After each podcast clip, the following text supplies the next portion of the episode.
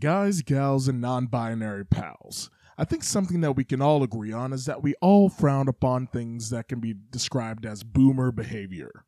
People hating on stuff and frowning on it. Things like the millennials and the Gen Z are ruining the world with their Twitter and their Fortnite and their TikTok and all that jazz. But the boomers might have a thing or two right with the whole TikTok thing. Let me explain.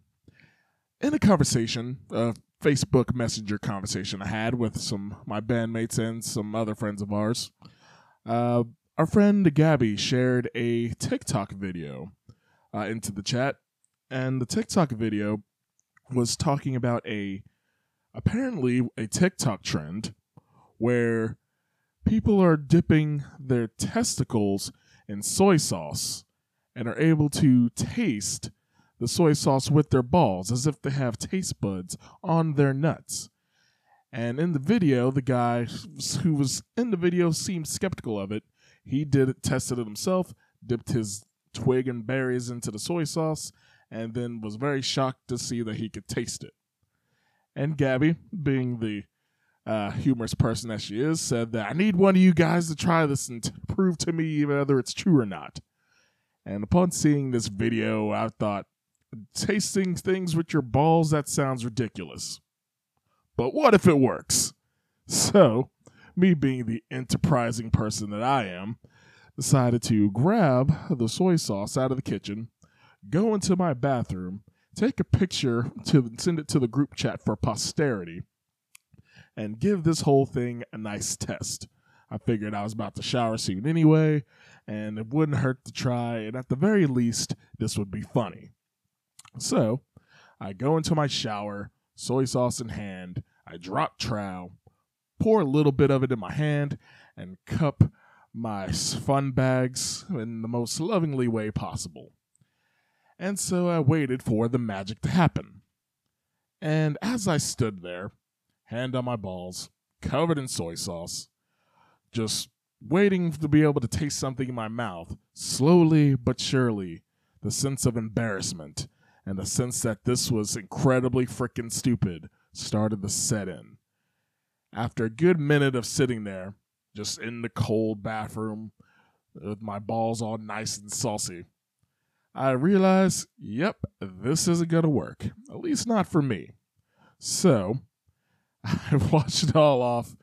Just said, told the group chat that this was a ridiculous idea and that it does not work. Uh, they all found it pretty humorous. So I was glad to give them a little bit of entertainment for their evening. Uh, but then after that, I had another problem on my hands because immediately once I was going to leave the bathroom and return the soy sauce into the pantry, I heard one of my roommates in the kitchen, and I had to just hope that whatever they needed in the kitchen didn't require the soy sauce that I had in my hand because the soy sauce was not mine and I borrowed it for this incredibly stupid reason. And I did not want to have to come walking out of the bathroom just to explain why am I walking out of the bathroom with a bottle of soy sauce. So, case in point, TikTok trends are stupid and don't do them. Maybe TikTok and all these other things that we millennials and Gen Z people like really is the whole downfall of humanity.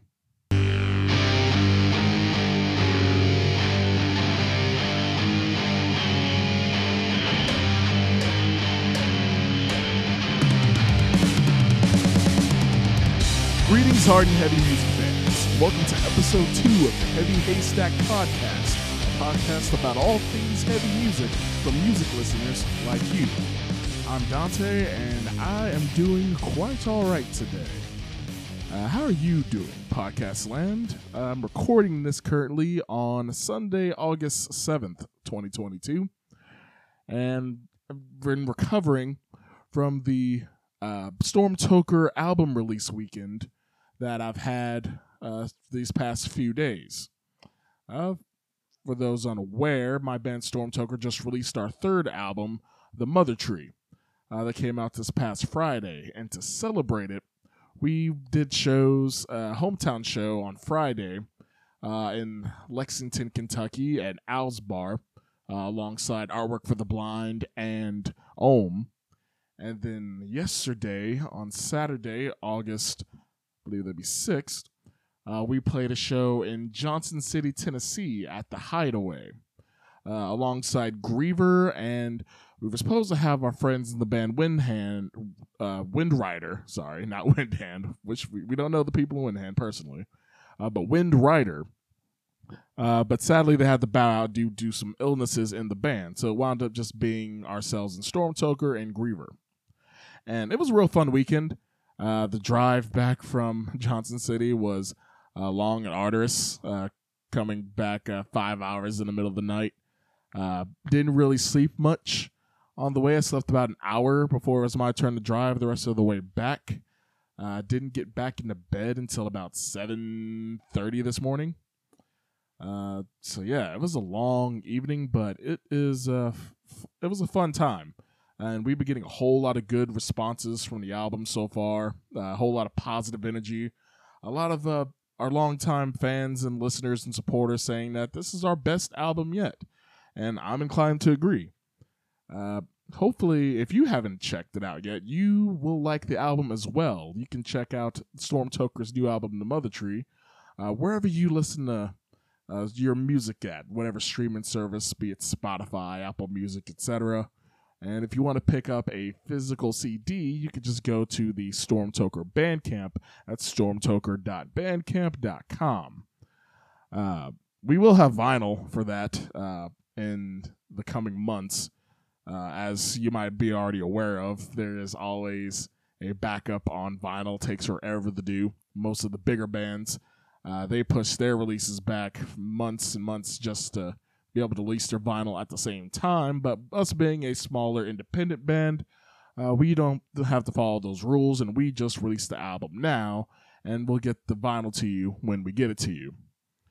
Uh, but another good thing, uh, now that we've gotten these uh, sh- these album release shows out of the way, uh, now there's a bit of a break in the action for Stormtoker. We are uh, don't have another show for at least a month. Uh, we don't have another show till around early September, uh, which the details of are still being finalized on that one. Uh, which uh, we will have details about that real soon once that's all out. Uh, but for the time being, with this episode, which once again meant to have it out much earlier, but now that things have calmed down with us finally getting the album released, uh, I'll have a lot more free time uh, to be able to get these podcast episodes worked on and done in a more timely fashion. And this podcast episode was supposed to be an album review episode, uh, the most recent albums to come out, but I figured like something I would do, something I've done with the YouTube channel of the Heavy Haystack and also on the TikTok as well, is to uh, at the end of the month or at the start of a new month, go over all the uh, my top record picks for the past month. And I figured that for this episode, we would just have the uh, my top 10 albums of July. Because I could just go over all the different albums in detail from the past week that I've missed.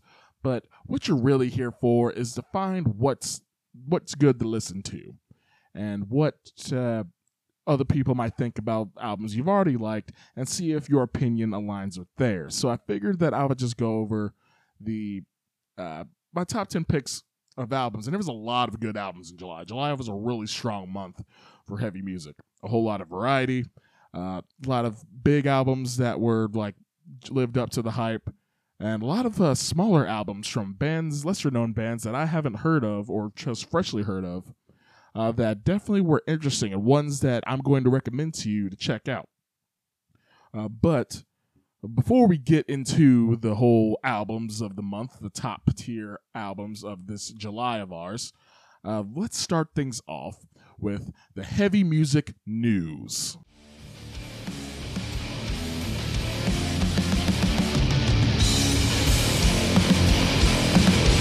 Let's start things off with a fun story. Like, there's always so much bad news in the world and such negative stories that you wake up and you hate to open up your phone and check your Facebook or whatever you get your news at and see just sad things day in and day out all the time. So let's start with something happy. Uh, I'm sure a lot of you like video games.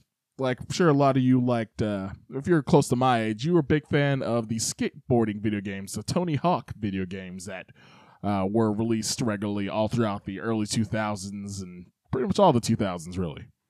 Uh, got a whole lot of people into skateboarding, a whole generation of people into skateboarding. Uh, skateboarding video games were like the most hype and fun video games of my childhood, and sure many of y'all's as well. And something that uh, brings that strikes a little bit of a fun nostalgia bone related to the music world uh, these days is that uh, Tony Hawk, the namesake of the Tony Hawk Pro Skater video games, uh, recently performed a song on stage uh, with a Tony Hawk video game themed cover band called uh, the 900, named after Tony Hawk's signature uh, award winning trick that he did. Essentially, they do cover songs of all the songs from the first, I believe, five or six uh, Tony Hawk video games. And it's, which, for one, like, usually I'm not like a big cover band guy, but that's a fun concept for a cover band.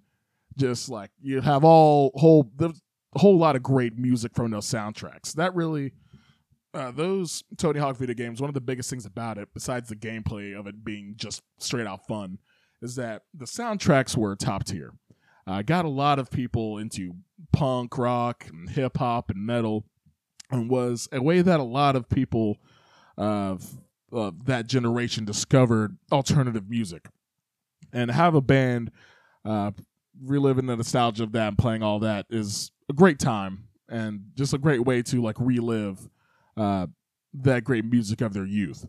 But Tony Hawk uh, went on stage with uh, 900, who's from Britain, but I think they were performing here in the U.S., and joined him for a cover of the song Superman by Goldfinger. Uh, it's a punk song that even I recognize. I'm not the biggest punk guy, but that's the one I know. And it's just a real fun thing to see Tony Hawk up there, uh, just having fun with people and continuing his legacy as one of the most beloved celebrities amongst people today. He's just one of those like guys that he's kind of like in that same uh, like guy you'd like to hang out with tier of like the Keanu Reeves and the Dolly Partons, the celebrities that like are as far as we know scandal free and seem like pretty cool, chill people. And it's just a fun little story to see like that happening, and it just it strikes you in the feel goods. Uh, I thought that was a nice little way to start things off. Another positive news: uh, guitarist Jesper Stromblad uh, best known as being the guitarist, the original guitarist for In Flames, and now being the guitarist for the Halo Effect, uh, said that he is very proud for having influenced the early 2000s metalcore scene, essentially influencing all the uh, melodic death metal inspired bands like your Killswitch Engages, your As I Lay Dyings, uh, your Unearths, your Triviums, all that crop of bands from the early 2000s that put uh, metalcore as we know it on the map. And he said that he's was like very happy to have influenced it uh, in an interview, uh, saying that they it the style rather than how a lot of uh, people who were like innovators of a genre they tend to look down upon uh, what came after them. Uh, for example, there's a very well known uh, quote from uh, Tim Commerford, bassist for Rage Against the Machine, uh, who he said that he was very sorry for having been an influence for the whole nu metal movement of the early 2000s and basically being part of the reason why bands like Limp Bizkit came to pass. Uh, but this one's a little like a lot more positive because uh, Jesper Stromblad, he's a big, he seems to be a big fan and respects uh, like the early 2000s metalcore, uh, and has happened to have a hand in influencing it uh, saying that they paid great homage to the Gothenburg Sweden sound. Uh, that was the music scene that bands like his, bands like At the Gates, bands like Dark Tranquillity all came up in, and created a whole new generation of metalheads, a whole new movement that's still feeling a whole impact in modern metal today. As while metalcore may have changed, like now with it being a lot more djent and techie inspired, Uh, the whole metalcore movement started originally, as we know it, the early 2000s style of it, the at the gates core, as some would call it.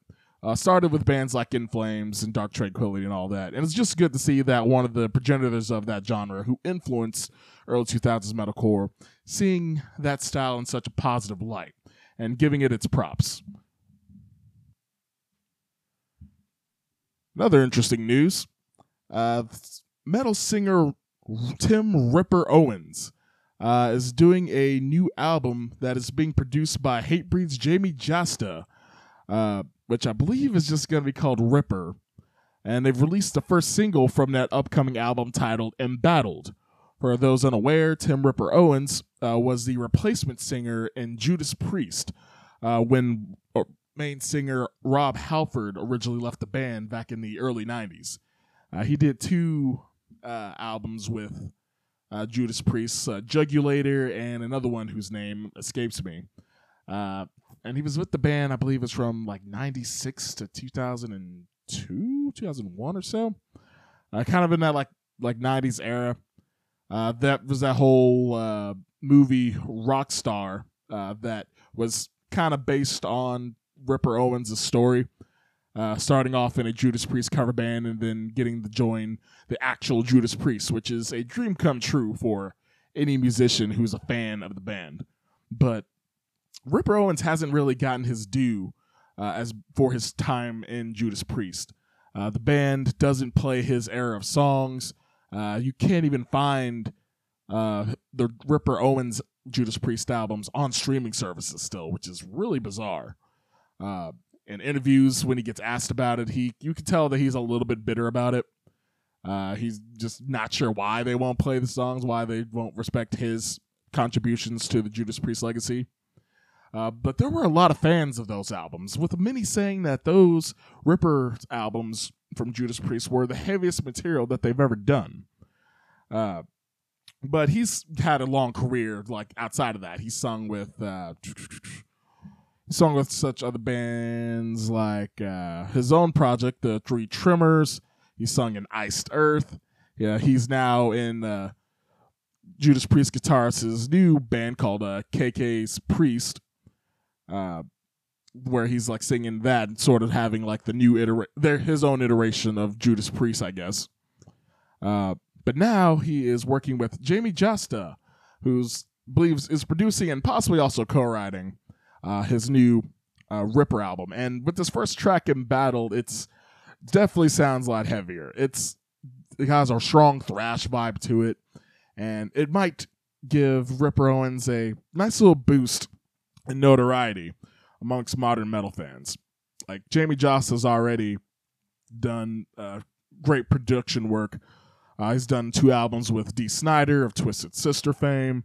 Uh, he did the uh, Corpsegrinder solo record that came out earlier this year. Uh, and top of his uh, own like work with Hatebreed and his like solo Jasta work, he's Jamey Jasta's just been on a roll, and he's been on these uh, projects, basically going into new uh, genres and territories, working with artists and giving them unique albums with a focus on going heavier. And this first taste of this new Ripper Owens solo album is sounding pretty good, and I'm excited to hear the whole thing once it's fully released. For those in the Midwest, particularly in Ohio, you might be familiar with a certain little venue in Canton called Buzzbin. Uh, Buzzbin is a venue in, like, was located in Canton, Ohio. It was a very popular spot for touring uh, underground bands uh, the hard rock and metal variety, and punk bands as well. Uh, my own band Stormtoker got to play there uh, not too long ago for a festival that was held there, and it was quickly became one of our favorite venues. Uh, but sadly, uh, the venue was going to be shut down, and they had to cancel the Doomed and Stoned Ohio Fest that was supposed to happen there uh, because the had a whole snafu. There's a whole lot of drama involved with why the venue was uh, shutting down. But thankfully, uh, Buzzbin has been able to survive and have gotten a new location in Akron, Ohio. And they're having a benefit on September 24th at the new spot. And that is going to help them get uh, different bills paid and legal fees and permits for establishing their new venue in the new spot. So, and it's such an important spot for all the bands that tour through the Midwest and the Ohio area. Uh, as you know, this, as most of y'all know, uh, the pandemic was a really big uh, struggle for many venues uh, that we all love and care about. Uh, just in like my own town of Lexington, Kentucky, here alone, we've lost like two like solid music venues in Cosmic Charlie's and Lynagh's Irish Pub uh, that like couldn't survive the lack of like money coming in from the pandemic. And even now, it's still a struggle with like shows coming back. Uh, like they're coming back pretty strong by now, but it's always still a struggle to have a venue in the first place, even before the pandemic even happened. And for a venue as important uh, to bands as Buzzbin, it's great to see that it's coming in a new location. So, if you're in the Ohio area, you should definitely go to the Benefit for the Bin on September 24th. It's a big festival that they're having with a bunch of um, regional bands. Like some of the top uh, ones listed on here, they have 72 Legions, Tommy Stewart's Direwolf, Lazy Ass Destroyer, Fake Muslims, Ghost Hello, and many, many more down the list. Uh, it's a venue that I really hope that will stay open. And if you're in the area, please go to the show and support and make sure that we still have a place to go see the bands that we know and love. For all you deathcore fans out there, you might be familiar with a little band known as Lorna Shore. Well, Lorna Shore just recently announced a tour, the Pain Remains Tour, in celebration for what I believe to be their upcoming next full length record.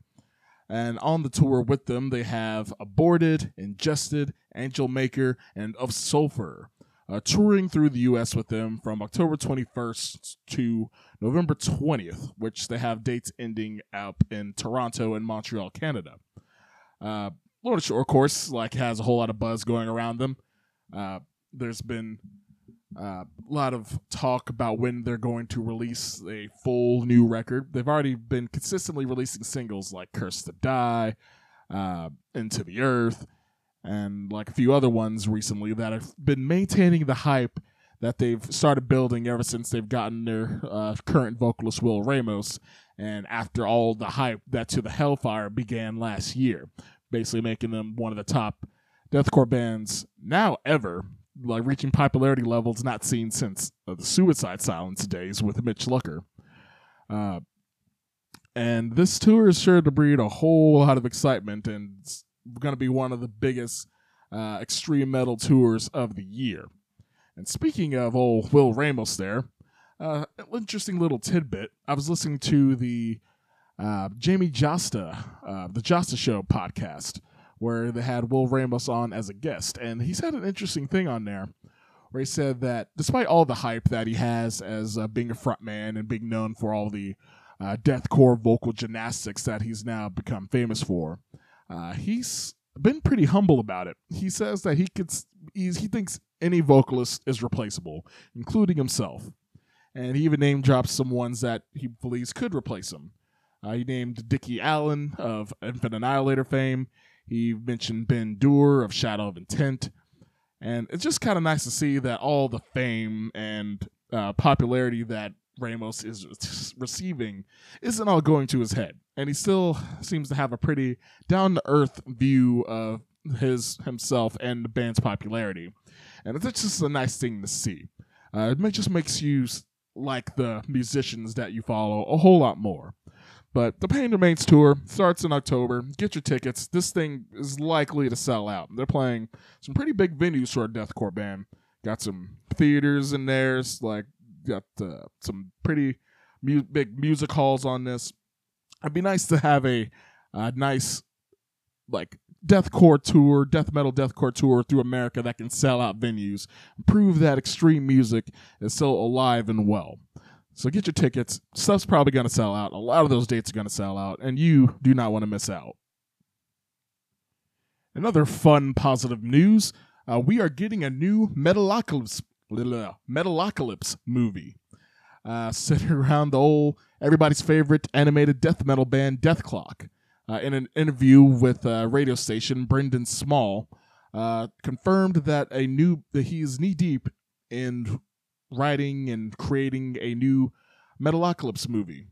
Uh, for those unaware, Metalocalypse was a really popular uh, show on Adult Swim that had that centered around fictional band Dethklok, which was a uh, parody and celebration of all things uh, heavy metal uh, in that show. And to coincide with the TV show, there was also uh, the like Dethklok Metalocalypse albums that were released. Uh, with Brendan Small, the creator and voice actor on the show, also like performing all most of the music and writing it all, doing vocals, guitar, bass, and having uh, drum legend Gene Hoglan uh, drumming on all those releases, which helped boost uh, make a whole it helped boost the popularity of uh, death metal at the time. With those records, those Dethklok records, being some of the most best-selling death metal albums of all time. I think that the third album, uh, it's like Dethalbum Three, I think it was called, uh, might be the top-selling death metal album of all time, if I'm not mistaken. I feel like I read that somewhere.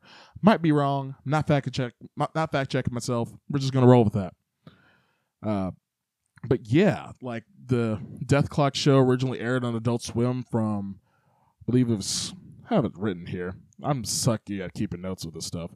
Uh, originally aired on Adult Swim from 2003 to 2013, and it ended uh, with the Doomstar Requiem rock opera, uh, which left a lot of questions, and the show didn't really get the ending that fans like felt it deserved. But now it seems that uh, Adult Swim is allowing it to happen.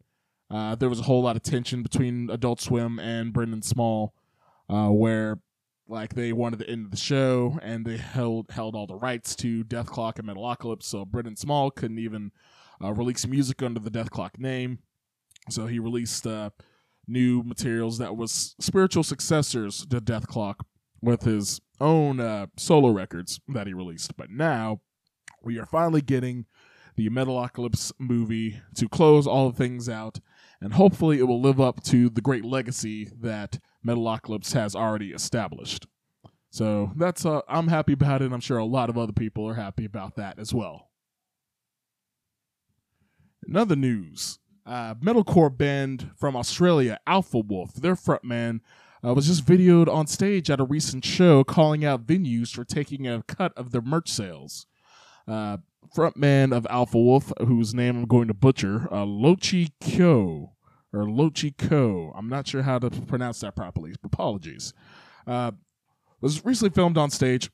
I'm talking about venues uh, taking a 20% merch cut uh, from their sales. Uh, this has been like a hot topic of debate for a long, long time, where bands have had to give a cut of their merchandise sales to venues, which bands already don't make that much money in the first place. They like especially these days where gas prices are skyrocketing it really makes it a lot harder for bands to tour because that's like the biggest expense uh, when you're a touring band and oftentimes you're touring in large vehicles that don't get much uh, miles to the gallon uh, i know this from personal experience i we tour in a uh, diesel short bus and it's so much money that would come out of pocket. There's times we would make like hundreds of dollars in a show just to spend like good 60 to 70% of it uh, just on gas alone. And especially for a band like Alpha Wolf, who's currently touring North America, coming over from Australia, uh, they already have all these other expenses with their visas that they have to get, uh, rentals for the gear and equipment, the expenditures on buying the merch in the first place. And for a venue who's already making money from uh, alcohol sales and all that uh, to try to cut the bands even more by taking a cut of their merchandise seems a little underhanded. And it's something that I personally believe, and many other musicians agree, that is some is a practice that should not be done. Uh, so, frontman of Alpha Wolf was on stage at the end of their set at a recent show. They uh, basically called out the venue for doing that and said that most likely they most likely won't play that venue again uh, if they can help it. Uh, seems like the consensus online is that most people agree, and that it just seems like certain venues are just trying to milk the bands for money. And I understand that running a venue in a city, a small or mid-sized venue, is very costly, but you don't undercut the bands and artists that are performing in your venue to help keep yourself afloat. That is not how you create a good relationship with the artists that you are working with.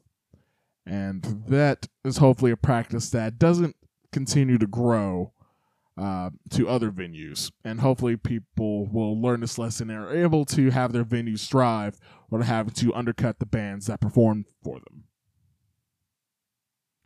Another interesting news story on the docket today. Uh, guitarist Dino Cazares, best known for being the guitarist for uh, metal innovators Fear Factory, is restarting his very popular side project band Divine Heresy alongside uh, once human frontwoman Lauren Hart. Uh, they currently don't have any other members present, and he says that it's not going to interfere with his uh, things with Fear Factory. Uh, but he said that they, Cazares says that the band is currently looking for other members to be part of their touring act, and it's uh, pretty interesting. Like, uh, Lauren Hart uh, seems to be a pretty fitting choice uh, to be the vocalist for Divine Heresy. For those unaware, Divine Heresy released two albums uh, back in the late 2000s, I believe. If I can look up real quickly when those albums came out, I will give you the details as I look this up. Oh, this is great podcasting radio right here. All right, they had two albums. Uh, for some reason, I can only find one of them on Spotify currently. Uh, Bleed the Fifth in 2007, which was really quality.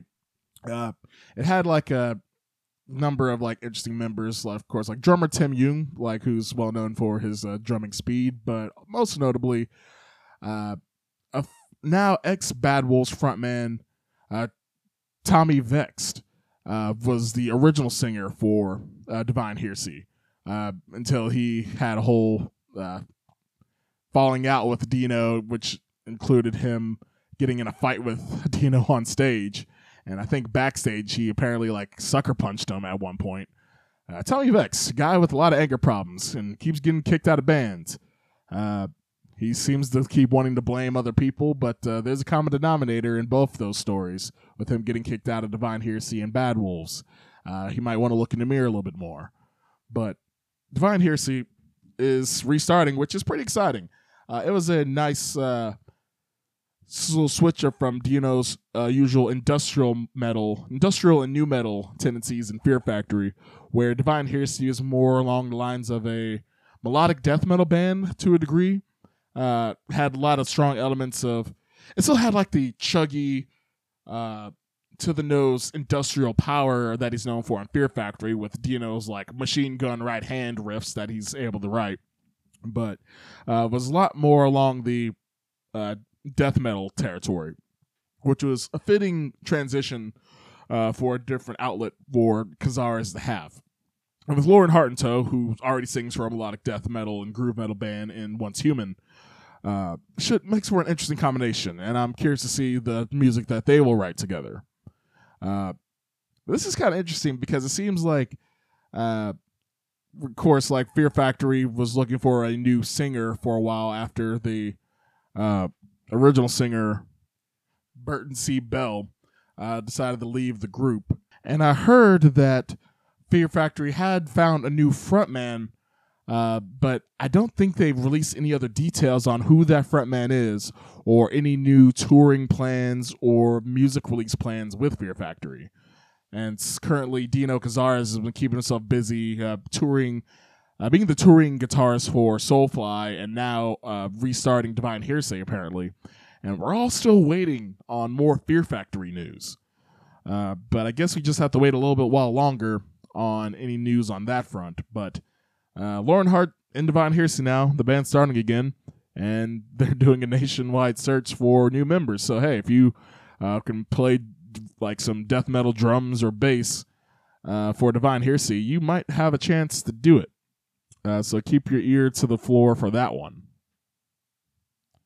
And now the final piece of news on the docket for today is that uh, noisecore pioneers Botch seem to be teasing a reunion. Uh, Botch, for those that aren't aware, are were a very influential band in the uh, early metalcore scene, particularly the noisecore scene, which birthed bands like ISIS, Converge, and the Dillinger Escape Plan. Uh, these guys were the OGs of that like style of chaotic, uh, technically dense mathcore, like metalcore, noisecore, whatever you call it, sound.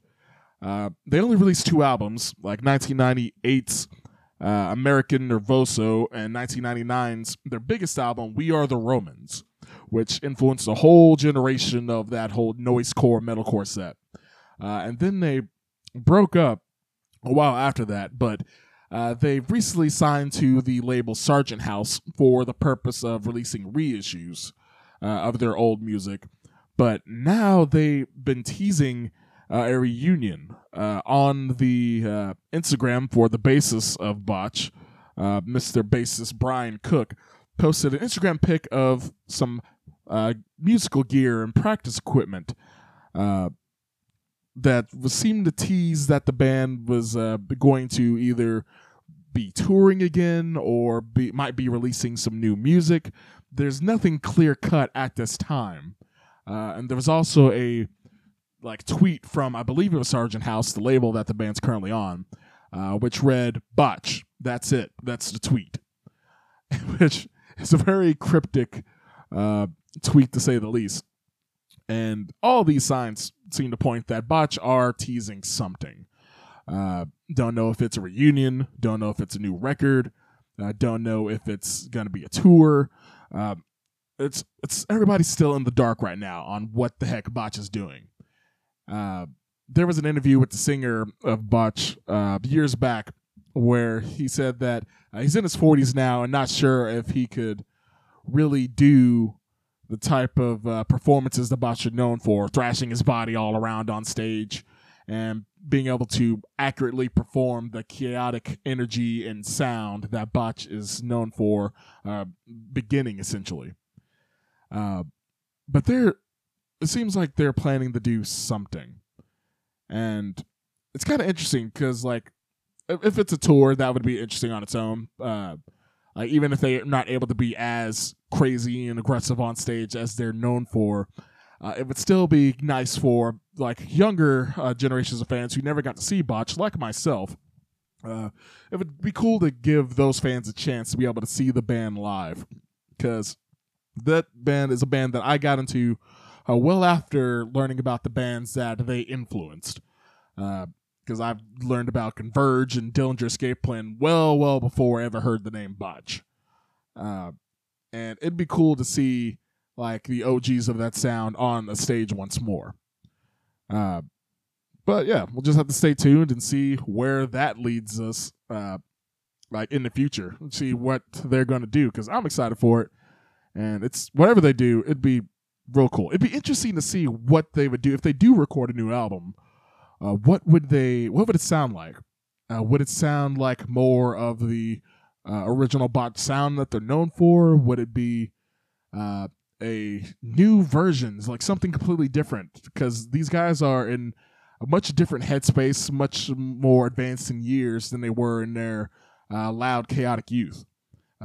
I know that, for example, one of the guitarists, I believe, for the band is uh, currently in Russian Circles, and which is much more atmospheric and chill most of the time than anything that Botch ever released. Uh, would they be bringing in some of those modern influences and styles that they've done on their new releases and new uh, sounds that they've done onto a new Botch release? Uh, there's a lot of possibilities that could go into that. Uh, so it'll be interesting to see if they do make new music or just at least a new EP or some new singles, uh, what they would possibly come up with. And I say that does it for the news of this week. Uh, but before we get into the next section, which would be the top 10 albums of July 2022, uh, we have a show sponsor. Uh, like I've said on the original uh, introductory of this podcast, uh, we're going to have uh, sponsors in the way of bands uh, where I will play a song from a band on the podcast, and you all can hear it, and I will give you details on them and tell you where to look them up, find their merch, find their music, uh, and basically just give lesser known bands, underground bands, uh, an outlet, a new advertising outlet uh, for uh, their music to be heard. And today we have another uh, band. Like loud in the last episode, I played some of my own band Stormtoker's music in preparation for our Mother Tree album release. And with this new uh, episode, we have another Kentucky band that I'm friends with, uh, a band called Belushi Speedball from Louisville. And this is their new song off a new record they just uh, released back at the end of May called What Us Worry. Uh, and this song with is interestingly titled Ripping Off Municipal Waste.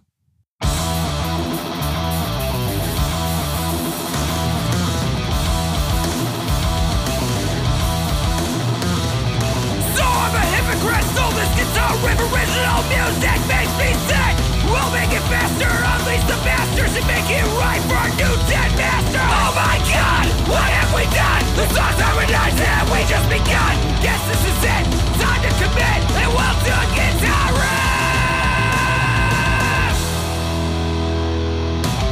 This is right to our face. Ripping off municipal waste. They put straight in our place. Ripping off municipal waste. Deep Waste, ripping off municipal waste. This ain't right to our face, ripping off municipal waste. Ripping off the waste. Ripping off the waste.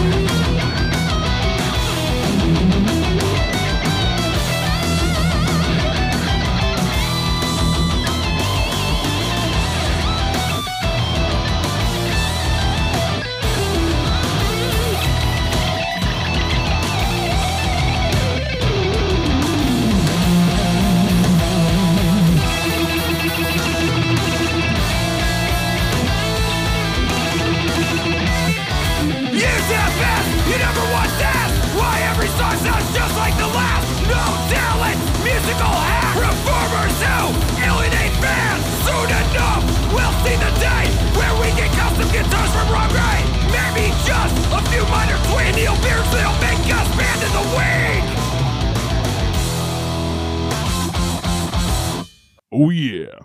That was Belushi Speedball with the song Ripping Off Municipal Waste. Uh, bringing some thrash fury onto the podcast here. Uh, they are a very interesting, fun band. Like they've been around for a good bit now. Uh, they are well known for their live shows. They like besides the and their song topics as well. They are very uh, lighthearted uh, with their whole thrash sound. They uh, have songs about like friggin' Pokemon and SpongeBob and a lot of '90s uh, cartoons and aesthetics in their sound and stuff, and uh, it's it's nice that they're like continuing the trend of like a lot of newer thrash bands being more on the fun side, and they even poke fun at themselves, like this latest track with ripping off Municipal Waste, uh, essentially, this is being like an ode to the band. Uh, basically saying that they're just a like sad ripoff of Municipal Waste, and uh, their live shows are pretty fun and chaotic. They have like they dress up in costumes. They'll like throw foam and trash into the crowd and they make it a real nice interactive experience basically just making it where it's not just another thrash show that you would be going to uh, if you want to see this uh, craziness that is Belushi Speedball live, uh, they are interestingly playing with Municipal Waste on the uh, Full Terror Assault Festival in uh, Cave-in Rock, Illinois. Uh, that festival goes between September 7th and 10th. Uh, I don't know if they're playing on the same day as Municipal Waste. I really hope they are because they could finally meet the band and like have that meme of a song uh, be brought to its full height. And they've uh, in interviews, uh, Tony Foresta, singer for Municipal Waste, has said that uh, he's been asked multiple times about Belushi Speedball song ripping off municipal waste now, uh, almost to the point of annoyance. It sounds like it sounds like he's getting a little tired of answering that same question. So it'll be pretty uh, fun if they do get to meet municipal waste in person. Uh, I definitely want to see that happen. Uh, but yeah, they'll be at Full Terror Assault Festival, uh, which runs from September 7th to 10th. And if you want to catch them a little bit earlier, they'll be playing in their hometown of Louisville on Kentucky Irate Fest. Um, that festival runs August 26th to August 28th, uh, which is the big deathcore festival happening up there with headliners such as Norma Jean, Rivers of Nihil, and Slaughter to Prevail all on that one. Uh, they have a lot of metalcore and deathcore bands on there, alongside some uh, local Louisville bands that are going to be on that as well. A nice mixture of sounds and styles on that fest. So don't miss out. Pick up their new album, What Us Worry, that features this song, Ripping Off Municipal Waste, as well as many others. It's one of my uh, favorite thrash albums of the year for sure, and one that you all definitely do not want to miss. If you want to get your band heard, on the Heavy Haystack podcast, just send an email to the Heavy Haystack at gmail.com and send me a link to your band's music, uh, EPK or something, so I can uh, tell the p- good people of Podcast Land some information about you. Uh, and some upcoming dates so that people can come out and see you live in all of your glory. Uh, the heavy haystack at gmail.com. Uh, submissions for the Be a Sponsor are currently still free while we're building up the podcast audience here. Uh, so you can get your music heard on this podcast episode permanently uh, if you act now and send an email to line uh, to the email and let me know, and I shall spread the word of your music. But be warned, you can't send some old BS like shitty music. No, like I'm gonna be discerning with the quality of the music on here. If it's not good, I'm not playing it. So have some faith.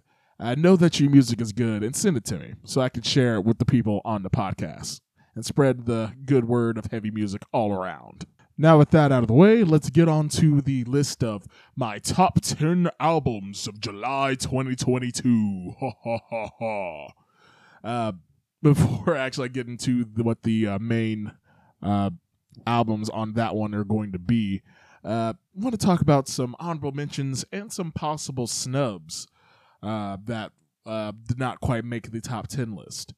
Uh, on the, like, I got two records that could be seen in the snub category here, possibly.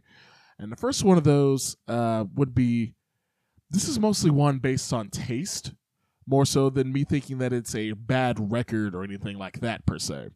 That is the new record from uh, Imperial Triumphant titled Spirit of Ecstasy. Uh, Imperial Triumphant, for those unaware, they are a very unique and interesting band, to say the least.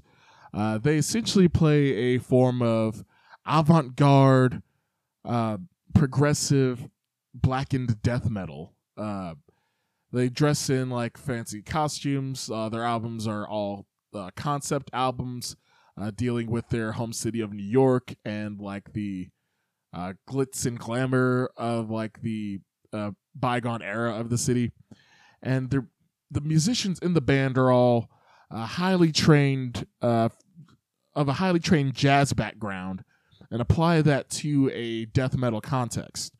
Um, the music is very technically skilled and dense, but it is very uh, inaccessible. It is very hard to get into. It is very challenging music, even for uh, death metal fans and technical death metal fans. I will say that I did enjoy uh, the opening tracks, Chump Change and Metro Vertigo, uh, where like those two tracks had enough uh, hooks uh, uh, with them, with the riffs and the atmosphere to like really enjoy them a little bit more than most of their material. But a lot of the rest of the tracks start sounding it has a lot of similar elements and like this isn't something you can listen to passively. I have to sit there and concentrate to really uh, decipher the riffs and uh, basically the message uh, that the band is trying to convey with their music. Uh, this is i definitely have to give my hats off to them on the like creativity and skill department uh, but as far as how enjoyable this album is, this is going to be for an acquired taste for sure. Uh, but yeah, Imperial Triumphant didn't make the top 10 list this month. Uh, but if you enjoy the album, let me know. Drop an email at the heavy haystack at gmail, and I will uh, go back and forth with you a little bit on thoughts on the record. Uh, another one is that we have the new solo record from Karl Sanders uh, of Nile fame called Saurian Apocalypse. I believe this is the third album in a trilogy uh, based off of a uh, book or comic book series. I think it's just a book series that he uh, Karl Sanders writes uh, that deals in the uh, sci-fi realm. And this album, Saurian Apocalypse, the music of it is very keeping in with like now it has a lot of like Egyptian type sounds, a lot of like Middle Eastern sounds with sitars and atmosphericness to it. Essentially, the vibe of this record is highly influenced by film soundtrack music. Uh, and I thought that it's a very interesting album. It has some interesting tracks on it. Uh, my personal favorite track on here, I believe, is called, uh, I think it's the Evil Inherent in Us All, which has a real like upbeat uh, vibe to it, very tribal sounding. Uh, sounds like you'd be in a uh, Middle Eastern uh, market in a movie, something very Indiana Jones esque. And then you have uh, another song which has a very an interesting title uh, that doesn't exactly describe the vibe called Skull Fuck Ritual on it, which despite the title sounding like a very like death metal straight to the point song, uh, this is all very acoustic based and sitar based with a lot of atmosphere in the writing of uh, this record. It's all been to be like atmosphere, kind of like the backdrops to a movie. Uh, and the first three or four tracks definitely have that uh, vibe to it. But after those first three or four tracks, the rest of the album seems very repetitive with the sounds, the tempos, the overall vibe of the songs, where it's a little hard to tell the latter tracks apart from each other. Uh, which is the main reason why I can't put it in my top 10 list, despite the opening few tracks being very interesting. Uh, but it's worth checking out. It's an interesting listen. It's something off the beaten path. And if you're a big Nile fan, you might like want to check it out just to see uh, other works from uh, from man Karl Sanders and see if it's something that would be up your alley. Onward to the main honorable mentions part of the list, uh, we have uh, Spite, deathcore band Spite, with their EP dedication to Flesh. Uh, main reason why this isn't in the top 10 list is just because it's an EP, and it seems unfair to pit uh, an EP with fewer songs to full records. Uh, but this EP is very, very high quality. Uh, for some reason, I feel like I haven't heard as much buzz about Spite in recent years. Uh, when their debut album, I think it was, came out called Nothing is Beautiful back in 2017, uh, you can follow any metalcore or deathcore post talking about them like that wasn't talking about spite uh, because they had their song uh, "Kill or Be Killed" uh, on it, which was like a huge hit. Uh, still their biggest hit today, uh, and like they had came out with this really aggressive sound with uh, their mixture of like deathcore, metalcore, some like groovy nu metal sounds into their style. and it's definitely like a band seemed like a band to watch. Uh, and then in 2019 they had their the root of all evil album which also was a solid effort i feel like not as good as nothing is beautiful but uh, still pretty quality but i didn't hear a lot of buzz around that record interestingly enough. And looking at their spotify top five it's still not in their top releases either. None of the songs are. Uh, but with this new uh, ep dedication to flesh it sounds like they're uh, an even better quality than their nothing is beautiful record. Uh, it's only four tracks and like the title track dedication to flesh is like very quality. Might be the favorite. Bringing their groovy like heavy uh metalcore and deathcore sound to your ears with a whole lot of uh, gusto it's very immediate it's instantly infectious and catchy and definitely one that you will want to listen to if you're a fan of uh, heavy core music we also have German instrumental band My Sleeping Karma with their new record Atma.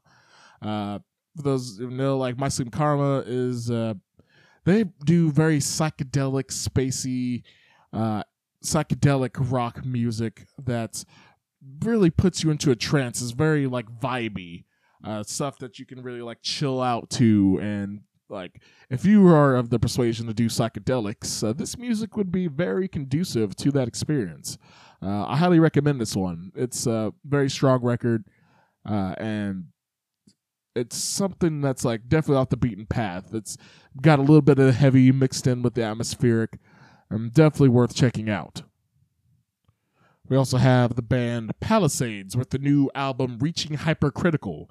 Uh, this one was a surprise for me because I was not expecting to like this uh, record. Uh, they're a Rise Records band. They have a little bit of the uh, kind of a poppier version of post hardcore with their sound. That has like the whole very high tone boy band vocals going on, but the songwriting makes up for those traits that I'm usually not a fan of. Uh, there's a lot of hits on this one, a lot of catchy choruses. The songs are very accessible with some heavy metalcore tracks mixed in there too. Uh, and if it's good enough to get me to listen to it, even though it's not typically my sort of style, if you're in the, the Rise Records sound a band, the very uh, poppy leaning metalcore and post hardcore that they usually release, uh, this album should be great for you if I liked it as much as I did. Continuing the honorable mentions list, we have a band with one of the greatest band names ever, Nicolas Cage Fighter, with their album The Bones That Grew from Pain. Uh, with this one, they are a uh, metal, they're more of a metallic hardcore band uh, that occasionally dips into even heavier territory into the deathcore realm. And this album, this whole thing's just straight up in your face, nasty, heavy hardcore grooves uh, big old like there, there's like no singing, just all aggression. Definitely something to get the pit going, get you spin kicking your the guy next to you, and you want to like do karate moves in the pit. Uh, like this whole album is like pretty quality. Uh, and very consistent with the quality. Like you can pick a song at random here, and it's sure to be a banger. And uh, uh, even on the later tracks, they even like went into some straight up death metal league territory, which I was surprised by. Like after hearing the sound of the rest of the record being more of your uh, typical metallic hardcore vibe. Uh, but it's a great mixture. Definitely worth a listen if you like anything like metalcore and heavy. Uh, give their new record, "The Bones That Grew from Pain," a listen. Continuing with the honorable mentions, we have a lot of them this month. Like there is there was a lot of good records in July, and I couldn't put them all in the top 10 because any of these records could easily have gone into the top 10, and some of them might go into my top 10 uh, with like more listens and uh, changing uh, feelings on the records. But this next one is for you thrash fans out there. We have the new record from Hatriot titled The Vale of Shadows. Uh, Hatriot has some uh, thrash metal uh, pedigree uh, in their ranks, which uh, two of the members, the lead singer slash bassist or guitarist, I believe, basically like the two of the members of Hatriot are the sons of Steve Zetro Souza of Exodus fame. One of them plays drums, the other one is the vocalist, and they make a very uh, take a nice modern take on the Bay Area thrash metal sound. Uh, and there's just like plenty of quality tracks on this thing that goes balls to the wall uh, the entire time without sounding generic. They're very creative with the usage of riffs and even bring in some uh, modern groove and occasionally metalcore elements into the sound, all while staying well within the thrash realm, appealing to both old school thrash metal fans and to modern uh, metalcore and thrash metal fans alike, and definitely one to listen to. Continuing on, we have the new record from Belphegor called The Devils. Uh, this one might make it into my top 10 later with more listens. I didn't get a chance to listen to this one as much as some of the other records on this list, but even just on the first listen, I loved this album a lot. Uh, for those unaware, Belphegor's uh, one of the leading blackened death metal bands of today.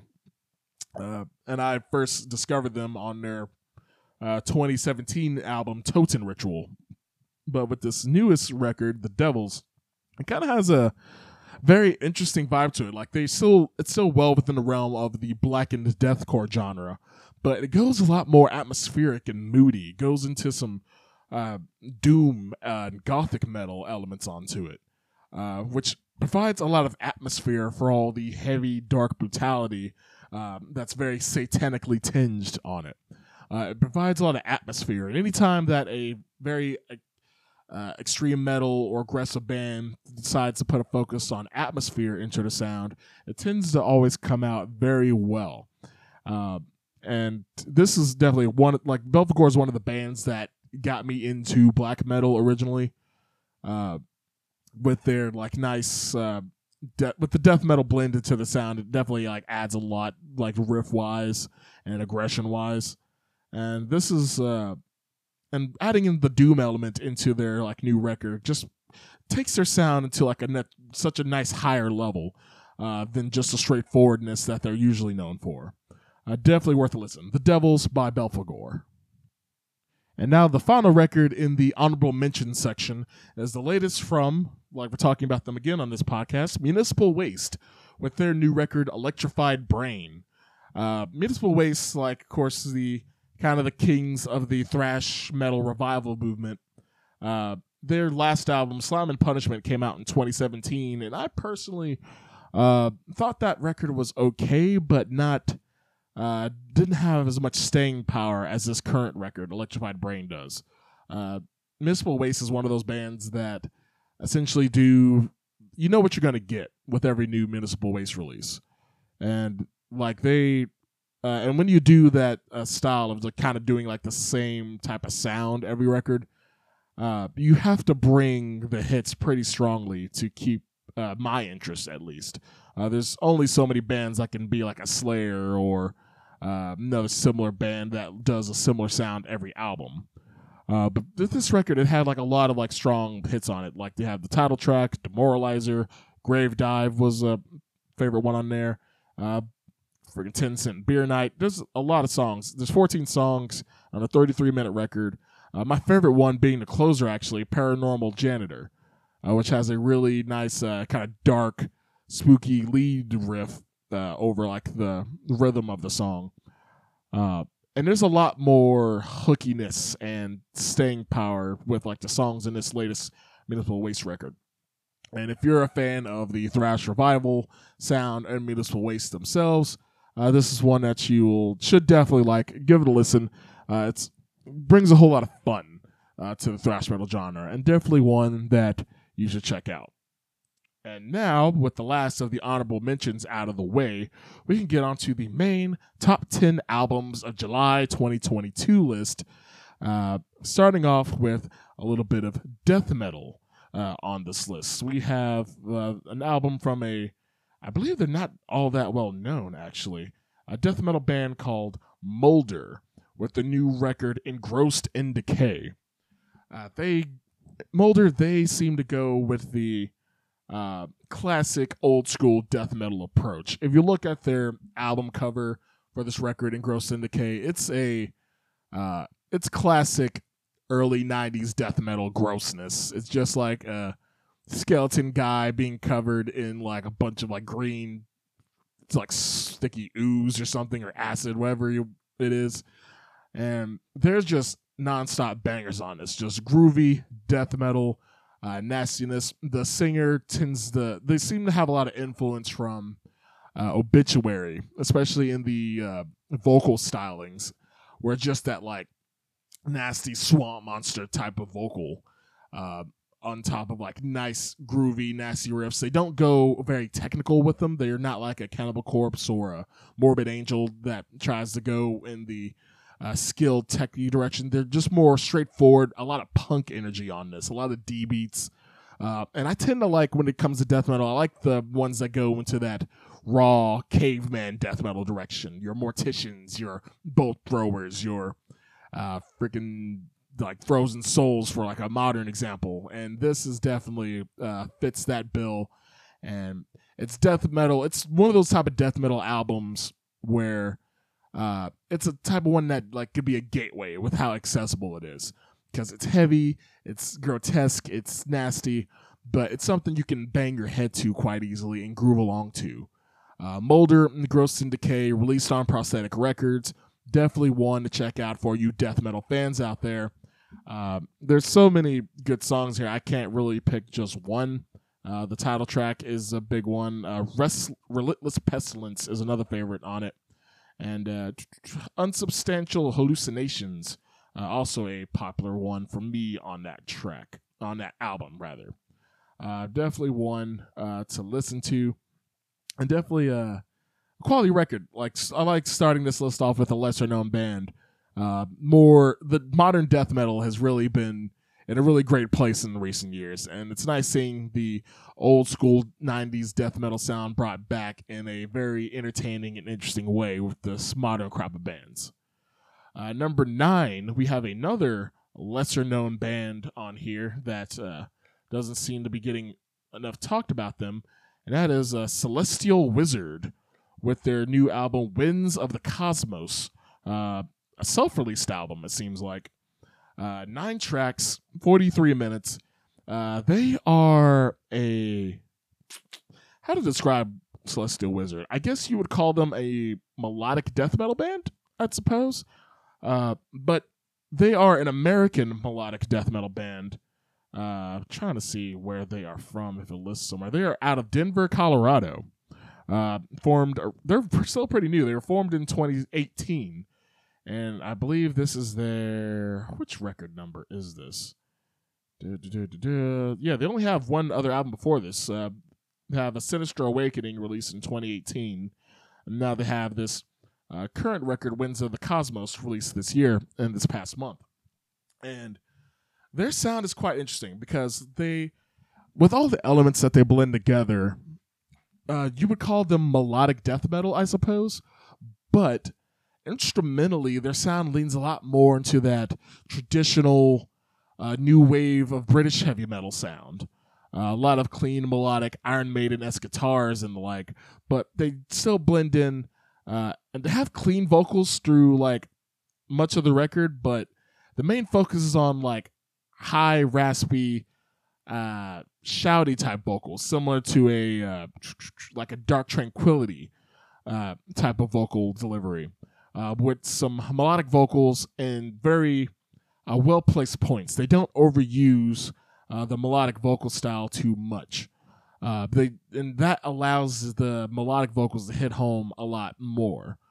Uh, there's plenty of quality tracks on this. Uh, there's Ice Realm, which is a real big one on here. The opening track Andromeda is an instrumental with like some cool synths uh, in the mix.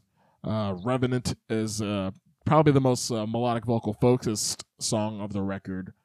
Uh, and this whole thing just has a nice uh, thrashy end of the traditional heavy metal sound, but blended with some uh, death metal vocals to add to the aggression and dynamics of the record. Uh, this was a wonderful surprise. Uh, like the, I always like it when genres that I don't typically listen to all the time, like traditional heavy metal bands, especially like the modern kind, uh, can be done in a very interesting, uh, interesting way in the modern uh, context. Most of the time, when you have a band doing the traditional heavy metal sound, it's usually uh, from Europe in the power metal style, which tends to go in a uh, very unapologetically cheesy direction, which gets old very quickly.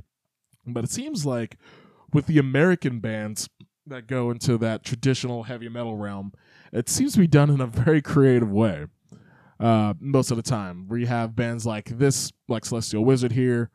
Uh, you have uh, another band on the list that we'll be talking about later, which also does that traditional heavy metal sound in an interesting way. And this is kind of an interesting trend I've noticed recently where the styles of the European metal styles that I typically don't, that are not popular over here, like black metal, power metal, uh, folk metal, and all that, uh, I seem to enjoy them more when they come out of the American bands. And while there's, with it being July and 4th of July having passed earlier this month, there's been a lot of things that, like, don't make you too feel too patriotic about America. But one thing that we can be proud of here is that a lot of the time we're doing European metal styles better than the Europeans are here in America. And that's something that I can salute to and fly my the American stars and stripes flag to. Uh, that makes me proud to be an American that we could do European metal better than the Europeans. it's quite entertaining. Uh, but yeah, Celestial Wizard with the new record, Winds of the Cosmos. Definitely one to check out. Uh, even if you don't like uh, melodic death metal, power metal y, traditional heavy metalish type of stuff, this album might be able to convince you otherwise. So those two are the number 10 and number 9 entries here on the top 10 albums of July. Uh, number 10 being Molders Engrossed in Decay, and number 9 being Celestial Wizard Winds of the Cosmos. And on the number 8 spot, we have Mantar with Pain is Forever and This is the End, uh, their latest album on Metal Blade Records. Uh, Mantar is a, another German band uh, who their style can be described as uh, blackened sludge metal. Uh, essentially, their influences uh, when they started the band said they consisted of Motorhead, Melvins, and Darkthrone, and other black metal bands of that nature. And essentially, what this pans out to is that their sound uh, essentially is very uh, not quite anthemic, but very hooky uh, sludge metal stuff, but with a blackened atmosphere laid on top. Uh, they have kind of have some uh, black metal guitar tones with the uh, kind of like darkened atmosphere. I don't know the exact guitar jargon to describe the tones, but it has that black metal guitar vibe, but with some like chuggy riffs on it. Uh, and they're not quite like the typical uh, like some call them black and roll. I wouldn't call them that. Like their advertising says that uh, if you're fans of bands like Uada and uh, what's that one? Uh, the one punky black metal band, Midnight. That's what it is. Uh, for bands of Midnight and Uada, you'll like Mantar, but they don't really sound like Uada or uh, Midnight for that matter. They, if I were to compare them to another band that they sound in the same ballpark as, I would say Satyricon. Uh, for one, Satyricon is another duo like Mantar is. Uh, Mantar just consists of a singer, guitarist, and a drummer. Uh, like two piece, two man band, uh, like Satyricon. Uh, but their stuff kind of has like very hooky, uh, like very hooky choruses with like a very riff based uh, songwriting style which you kind of have to do when you're like a two man band. You don't have like bass or a second guitar to add like a more diverse dynamic to it. So you kind of have to base the songs around riffs and big vocal hooks. And there's plenty of that on this record. Uh, they have like songs like Grim Reaping, which is like pretty like hooky with the Grim Reaping, uh, the Grim Reaping type of hook on it. This is kind of like it's sort of weird. It's kind of like a modern blackened hard rock take on like 70s hard rock where it's just big riffs with big hooks on it, but all sung in a very raspy, whiskey drenched uh, type of vocal over it. And it has like a lot of catchy titles on this thing Piss Ritual, Orbital Pus, A Frost and Decay. Uh, the tone is very black metally, but uh, stylistically, it's kind of like a blackened hard rock thing uh, with very sludgy guitar tones mixed in with the black metal ones to add a sort of stomp and groove to their sound. Was pretty interesting. I got into them on their previous uh, original record in 2018, "The Modern Art of Setting Ablaze," which was got a lot of critical acclaim uh, at the time of that one's release. Uh, and this new record kind of polishes that sound they had with that record even further. Uh, with this kind of blackened anthemic sludge style that they do. Uh, it's interesting and fairly accessible. And the more I listen to it, the more I get into both the band and this record.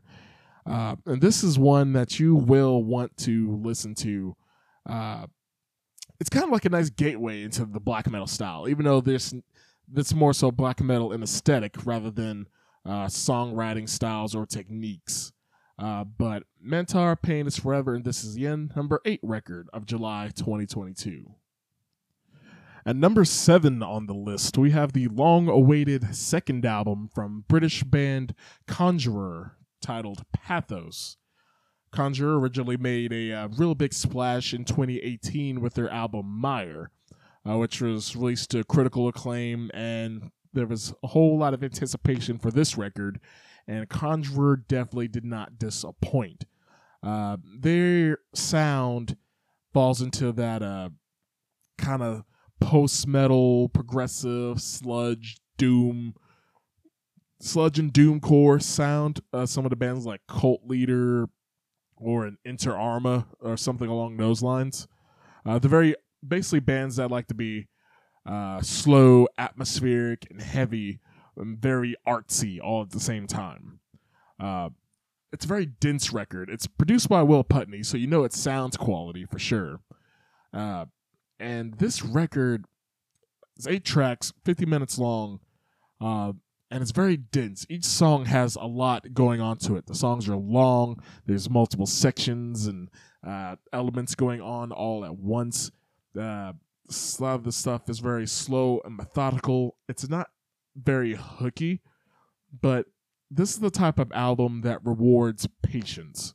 Uh, when I first heard it, it didn't really stick with me uh, on first listen, but I kept hearing all the hype about Conjurer, all the like quality takes that uh, the how well high regarded the band was. So I had myself listen to the album more and more, and the more times I repeated listens, I kept finding new elements to it, new uh, elements of the instrumentation, and like vocal progressions to latch onto. Uh, and really, it's it's a very like thoughtful album with all of its uh, sludgy aggressiveness, and it has a whole lot of. It's one of those albums that has lot, finds beauty, and it's very straightforward, aggressive abrasiveness to it. Uh, it's it's a grower for sure. It's definitely part of the artsy, uh, nerdy, like battle vest metal crowd for sure. Uh, but it's definitely an album that's well worth listening to. There's so many great tracks on this, like starting from the opening track, "It Dwells," with its like dynamic riffs and atmosphere that it has going on. Uh, All you will remember, but takes its long like uh, melodic sections and atmosphere to it, which adds a little bit of like peace amongst all the chaos. Um, they even have like more straightforward, uh, hardcore leaning songs like uh, "Suffer Alone." Um, that's a little more on like the hardcore side of things, the like a little more straightforward. Uh, there's so much going on, and there's so much to like about this album. Uh, and if you have a patient ear, uh, Pathos by Conjurer is one that's sure to strike your fancy. Uh, you just have to give it a little bit of time uh, to sink its uh, teeth into you and make it a lot more likable. Uh, moving on to the, through the list, we have our number six album uh, from Wormrot titled Hiss. Uh, for those unaware, Wormrot is a primarily grindcore band uh, from Singapore, I believe they're from. And like this album, it's definitely deep in the uh, grindcore style of things, but they have some very interesting takes that they do. Like it's like they're really creative and experimental with their riffage that it's kind of hard to explain some of what they do. Uh, like the guitar tones are very like unique sounding. They have some interesting lead riffs and catchy riffs on here. Uh, there's moments of like hooky punk choruses amidst all the chaos of their sound. Uh, that's like pretty enjoyable. And despite this song, there's 21 tracks on this album, but it's only 32 minutes, and it feels like with it being 21 songs, it feels longer than its 32 minute runtime would suggest. But there's so many different ideas that Wormrot's able to parse down in the very short minute, minute and a half long songs that they're able to have like multiple distinct sections of a song that's under two minutes and bring stuff that's like really uh, catchy and hooky into the mix while being real creative and never losing that uh, chaotic uh, vibe that they have. Some of the favorites on this album are tracks like When Talking Fails, It's Time for Violence. Uh, Behind Closed Doors is another popular one. Uh, Voiceless Choir is another like highlight on this thing. Weeping Willow. There's so many good tracks on this thing. And if you're a fan of stuff that's uh, fast, aggressive, but also in but does creative chaos like fast, speedy chaos in a unique, creative way. Wormrot's Hiss is an album to really look out in that vein. Uh, halfway through the list now, and we're on to album number five of July. Uh, and that would be uh, the other American traditional heavy metal uh, band on this list that I have here called Ironflame uh, with their new album Where Madness Dwells. Now, compared to like the previous band I mentioned on this list, Celestial Wizard, uh, Ironflame definitely goes the much more traditional route uh, as far as like the classic heavy metal sound is concerned. It definitely has that Iron Maiden esque vibe. Uh, has that not power metally vibe, but just that like traditional uh, new wave of British heavy metal uh, sound and style amongst them. But they are an American band from uh, with members from both uh, Eastern Ohio and Western Pennsylvania. Uh, band started off as a solo project. They grew into a full band. Uh, they do a lot of like tours over in Europe, and they are they essentially do they do like the traditional heavy metal sound by the numbers, but they have it they perform it to such a polished degree that they stand out from the pack, and this makes this album way better than it should be. There's so many good. There, the vocals are all completely melodic. There's no mixture of like death metal or growls or anything like that, and uh, it's not. It doesn't go into like the super cheesy uh, territory. There's a little bit of cheese, but it's done so well that you don't even feel the cheesiness in any of this of the tracks on this. Uh, there's so many good hooks on this. Uh, Under the Spell, uh, Funeral Within, uh, A Curse Upon Mankind, The Phantom Flame. There's all these tracks are just like very fast, speedy, speed metal, thrashy uh, bangers like that are big, like arena filling hooks all throughout. Uh, it's only eight songs at 39 minutes, so it doesn't overstay its welcome. And the just the quality they packed into every single track on this album is pretty like entertaining and impressive. Uh, the band really should be a lot bigger than they currently are, and I'm surprised that uh, they're not bigger. The this album came out on High Roller Records, which I believe is a smaller record label. If they were able to get onto a like bigger label, uh, I feel like they could spread their name a lot more, and they'd be a much more household name uh, amongst the modern metal crowd, similar to a Haunt or uh, something along those lines. Uh, but Ironflame, Where Madness Dwells, definitely a band to check out, uh, especially if you're a fan of the classic metal variety or just like we just want a little melody in your metal. Everything can't be all screaming and growling and aggressive all the time at all times. Sometimes you need a little bit of levity. And that's what Ironflame bring to the table for sure. Uh, getting to our top four albums of July right now. And number four is getting back into that nice, dark death metal territory, modern death metal territory, add to that, with uh, one of the leading bands of the modern wave of death metal, and that is Vomit Forth with their new album Seething Malevolence. Uh, with this new record, Seething Malevolence, it's released via Century Media Records. Great reputation Century Media has.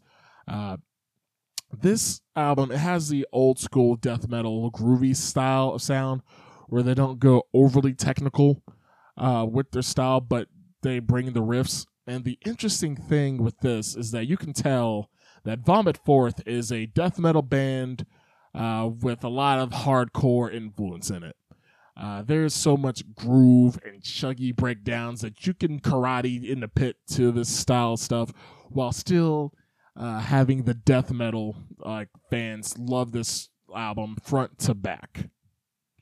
Most of the tracks on this record are pretty short. Uh, a lot of them being like the two and a half minute to three minute range, and it's really like there's so much groove and nastiness. Like it has a very like high tinny snare tone on on all these tracks. Uh, the grooves are worthy of like deathcore almost, but without that uh, overly polished, clean production a lot of modern deathcore has. Uh, this is a like death metal album through and through. That's just straight nastiness front to back. Like from the first track past the like untitled intro song opener, when Euchar- Eucharist Intact comes on, just the riffs for days. Every single song on this album, like every single one of this, I had to my like weightlifting playlist that gets you hype, makes you want to like lift heavy shit, punch somebody in the face, get in the pit, and just cause havoc. Uh, and there's very few albums that come around that has that immediacy to it, uh, that like immediate vibe that makes you like brings out the animal inside you and makes you want to mosh and thrash around like a wild man. Uh, Vomit Forth, Seething Malevolence, easily one of my favorite death metal records of this year so far. Uh, definitely one to watch. Now we're getting into our top three albums of this July of 2022. And I really like that most of the albums on this list that I have, and really even in the honorable mentions, there's a lot of lesser known bands and albums that are uh, part of this lineup this month. Uh, a lot more stuff that appeals to the underground and stuff that I get to share with all of you. Like stuff that's off the beaten path and different from your usual uh, listening pleasures, probably. Uh, and that includes this next band. Uh, my number three album of July 2022 is the latest record from a band called Funeral Chic, uh, with their latest record called Roman Candle. Uh, I first heard of Funeral Chic with their, I believe it was their debut album. No, that wasn't even a debut album. It was their second album, seems like, uh, in 2018 called Superstition. I haven't gone back to listen to that album in full uh, since around that time, but I remember that it did make my top 20 or top 50 albums of 2018 uh, when I was doing, I think I'm still doing written reviews back then. And Funeral Chic made the list. Like, they definitely were amongst the, uh, they're more so along the lines of a band like Midnight, that crust punk, blackened punk rock, uh, black and roll style of sound. Uh, nice like downtuned guitars uh, with that crust punk like raw guitar tone. Essentially, metal guitar tones playing punk rock is essentially the idea, with a little bit of like black metal atmosphere laid on top for some spice. And while it wasn't like my favorite album of the year, I still enjoyed it like pretty interesting. Like Rotten to the Core off that uh, previous album, Superstition, uh, was my favorite there. And when they were coming out with the new record uh, this year, I was excited. I was expecting to hear more of the along those lines, another uh, helping of uh, crust punk bangers. But Funeral Chic decided to go creative and go in a different direction with this uh, latest record. Uh, on Roman Candle, it's it's very it's it's got a lot more creativity. It has a kind of a '90s alternative metal vibe on this one basically a lot of mid-tempo songs with like a really quality hooks and songwriting on it. Uh, the tracks on this album, like the vocal style is different. It kind of goes in this very raspy, almost like a Tom Waits ish, like whiskey soaked bluesy tone to the vocals, where you can like understand what all the vocals are saying, what the lyrics are, which hits home with a lot more uh, which I always like when you can have aggressive vocals that you can understand because it allows the heaviness uh, to be helped with some imagery in the lyrics because you can understand what the singer is trying to say. Uh, the first track I heard from this Roman Candle album was one of the latter tracks on the record that was released as a single called Last Line Blues. It's essentially a very like slow plodding uh, blues metal track that has that like 12 bar blues chug sound like dun dun dun dun dun dun dun dun dun dun something like that. uh, with like these super raspy Tom Waits esque vocals laid on top of it. And really, this whole thing just has like a nasty, sludgy uh, vibe to it with a heavy dose of blues in their sound. It's essentially like a modern sludge metal take on like old, like southern blues.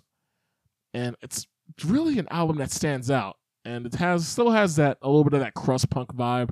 There's still a love of punk rock and crust punk on this album, but it's taken a backseat to this uh, creative forward thinking, going this like kind of uh, 90s alt metal, blues metal territory.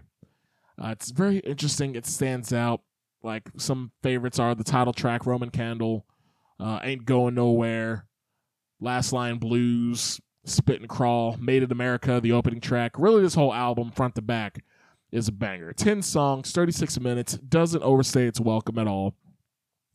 And this is definitely one that stand out. If you're looking for something that sounds different, something that sounds different from most of the stuff that you have heard, uh, like in recent years in heavy music, this is one that will stand out for sure because it still has plenty of heaviness for you to latch onto while having um, interesting songwriting to it that will appeal to uh, a lot of the vest metal fans, the battle vest sludgy crowd that uh, is big in the underground these days. Uh, moving on to my number two album of July 2022. Uh, this is an album that, for a good while, I thought it was going to be my number one of the month. I already knew from the get go that this album was going to be uh, probably one of my favorites of the month, if not one of my favorites of the year. And this really is one of my favorite records of the year. Uh, their band's previous album was in 2020. Yeah, 2020. Uh, it was number seven uh, with their previous album of my albums for that year. This one should rank pretty high for this year as well. And that is Oceans of Slumber's new record called Starlight and Ash. Uh, Oceans of Slumber, for those unaware, uh, their sound kind of goes in the kind of an interesting mixture of progressive metal and doom metal, kind of like a uh, Opeth of sorts, with a much higher focus on the uh, melodic vocal side of things. The big draw with Oceans of Slumber is their lead vocalist, Cammie Gilbert. Cammie Gilbert has a very uh, soulful tone to her vocal style. It's sounds like very gospel inflected, very uh, R and B and blues inflected. Very strong, powerful vocals. She has a voice. She's not just a singer who can sing. She's one of those singers who can sing, sing, where she can sing the alphabet to you and you'll be enamored with her voice. She's able to put forth so much emotion and like different tones to her voice and power and inflections that reach into your brain and is instantly captivating with every lyric that she delivers. And with this new album, they're trying to like they switched their style a bit. Like they say that they're new with this album, they've gone into a more southern gothic style, is what they're claiming. Which, uh, for those unaware, southern gothic is kind of like uh, basically country and folk music for like goth kids, essentially.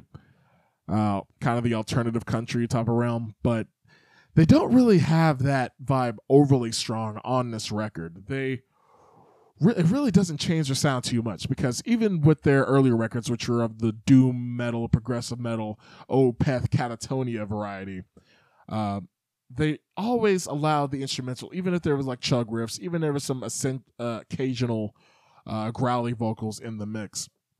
Cammie Gilbert's melodic, gothic tinged vocal style was always the like main draw of their sound ever since she's joined the band with their second record.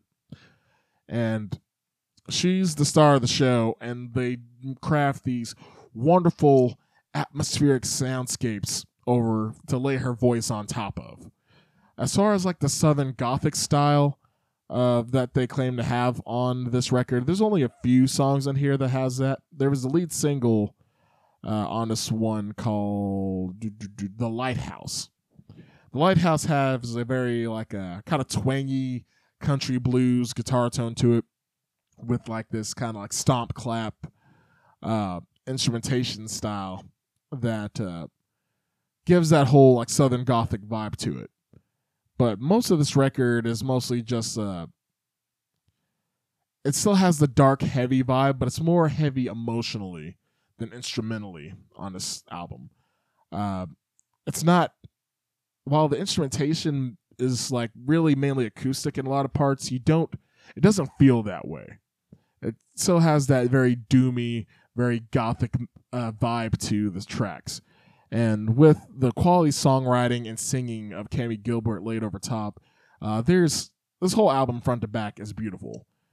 Bringing some of my favorite tracks in here are the Hanging Tree, which has like some nice atmospheric call and response vocals to it. Uh, the Lighthouse, the lead single, of course, was really good. They have a cover of House of the Rising Sun, uh, which, despite being one of the most overly covered tracks like in existence, they do a good rendition of. That's still plenty enjoyable and fits this Southern Gothic vibe they're going for. Uh,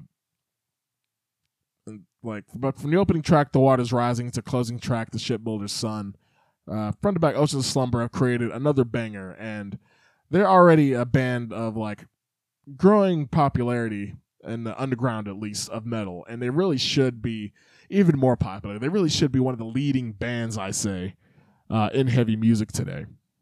And i feel like they're like slowly but surely growing their legend even more with this album. They've been releasing nonstop bangers back to back for several years now ever since Cammie Gilbert joined in 2016 on their uh, sophomore album Winter. Uh, this Houston, Texas band is definitely one to watch for. If you love old school Opeth, if you love Type O Negative, love Katatonia, Paradise Lost, uh, then this is a band for you that you cannot miss.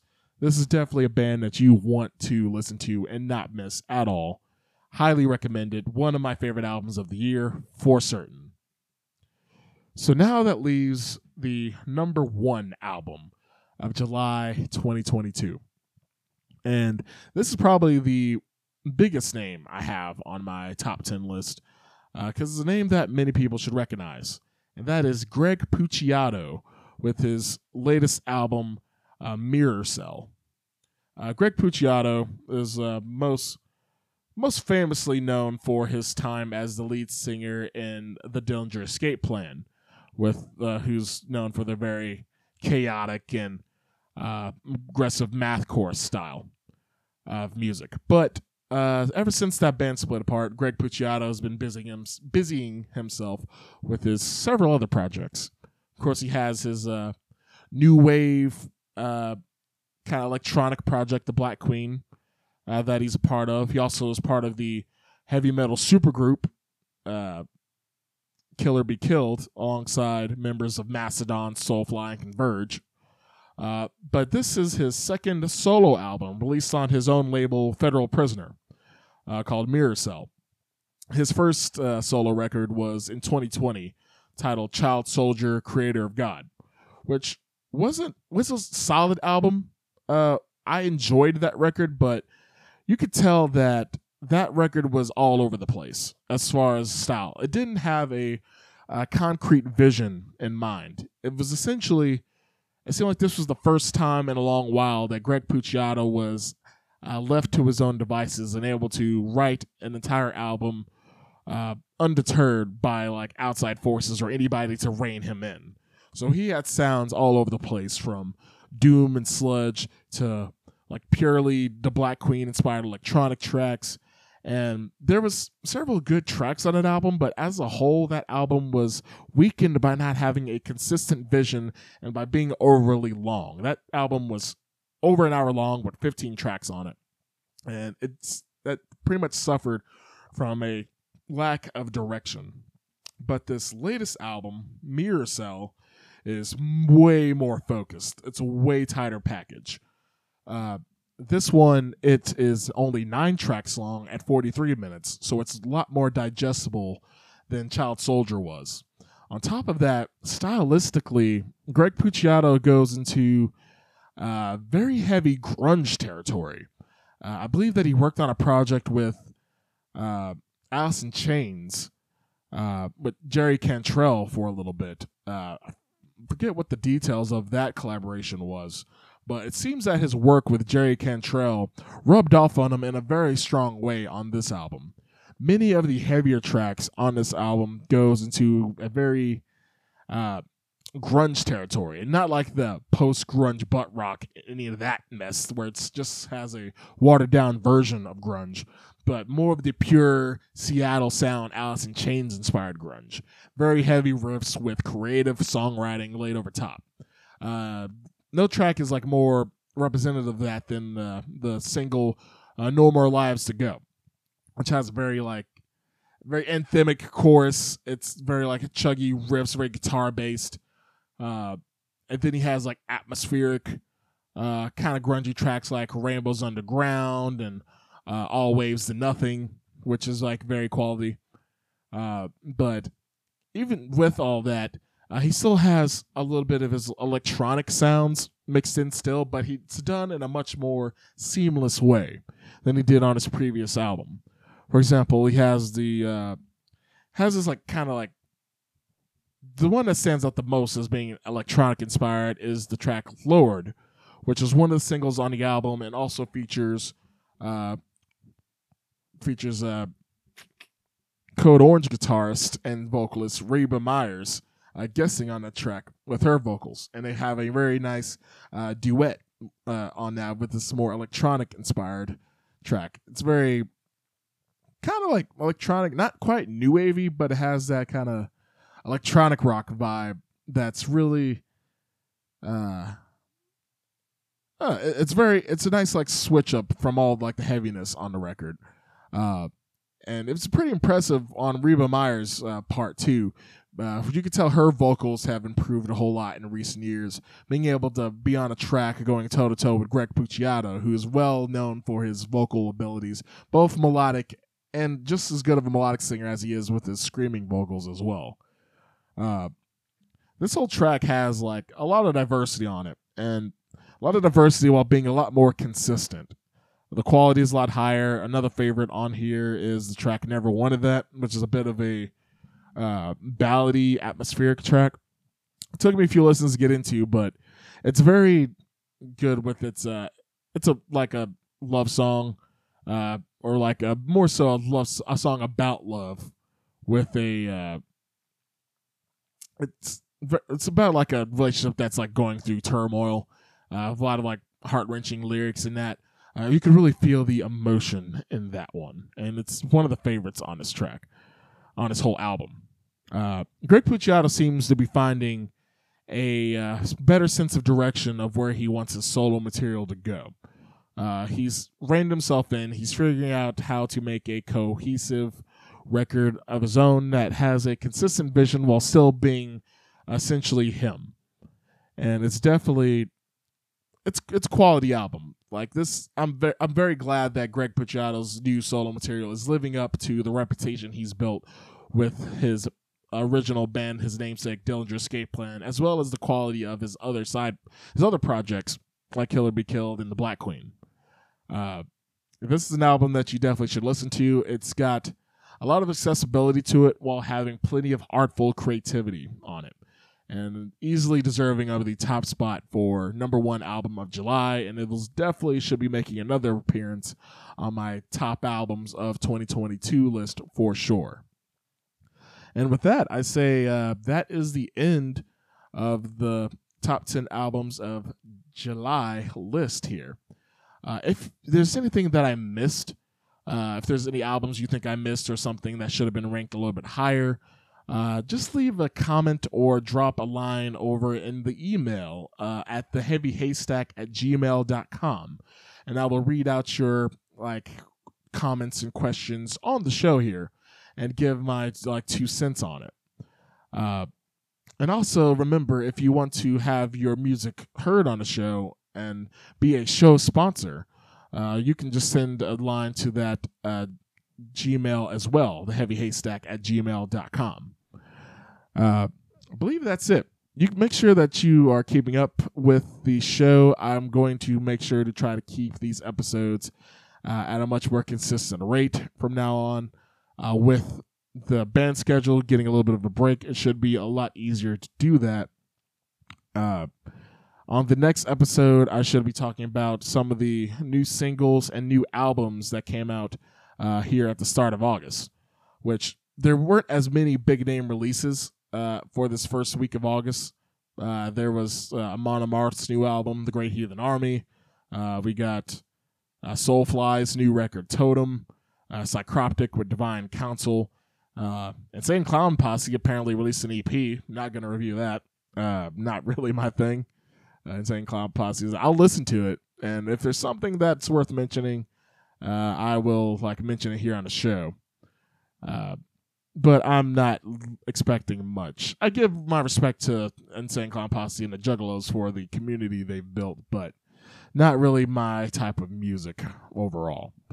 Uh, but I'll be talking about those new albums and the new singles probably together on the next episode since it's a much lighter week overall. Uh, but I think that's it. Uh, thank you for listening in. You can follow me on all my socials uh, on Facebook at The Heavy Haystack. Uh, Instagram is The Heavy Haystack as well. The Heavy Haystack on TikTok. Heavy underscore Haystack on Twitter. And there's also a YouTube channel, which I should be uploading highlights from these podcast episodes up to soon. So I'd say until next time, make sure you're tuning in for all the future episodes of the Heavy Haystack podcast. Uh, make sure you're subscribed, leave a five star rating so that this album or this podcast can be heard by more people. And I can be able to get these episodes out at a more regular pace. So until next time, peace, love, music, and I shall see you all next time.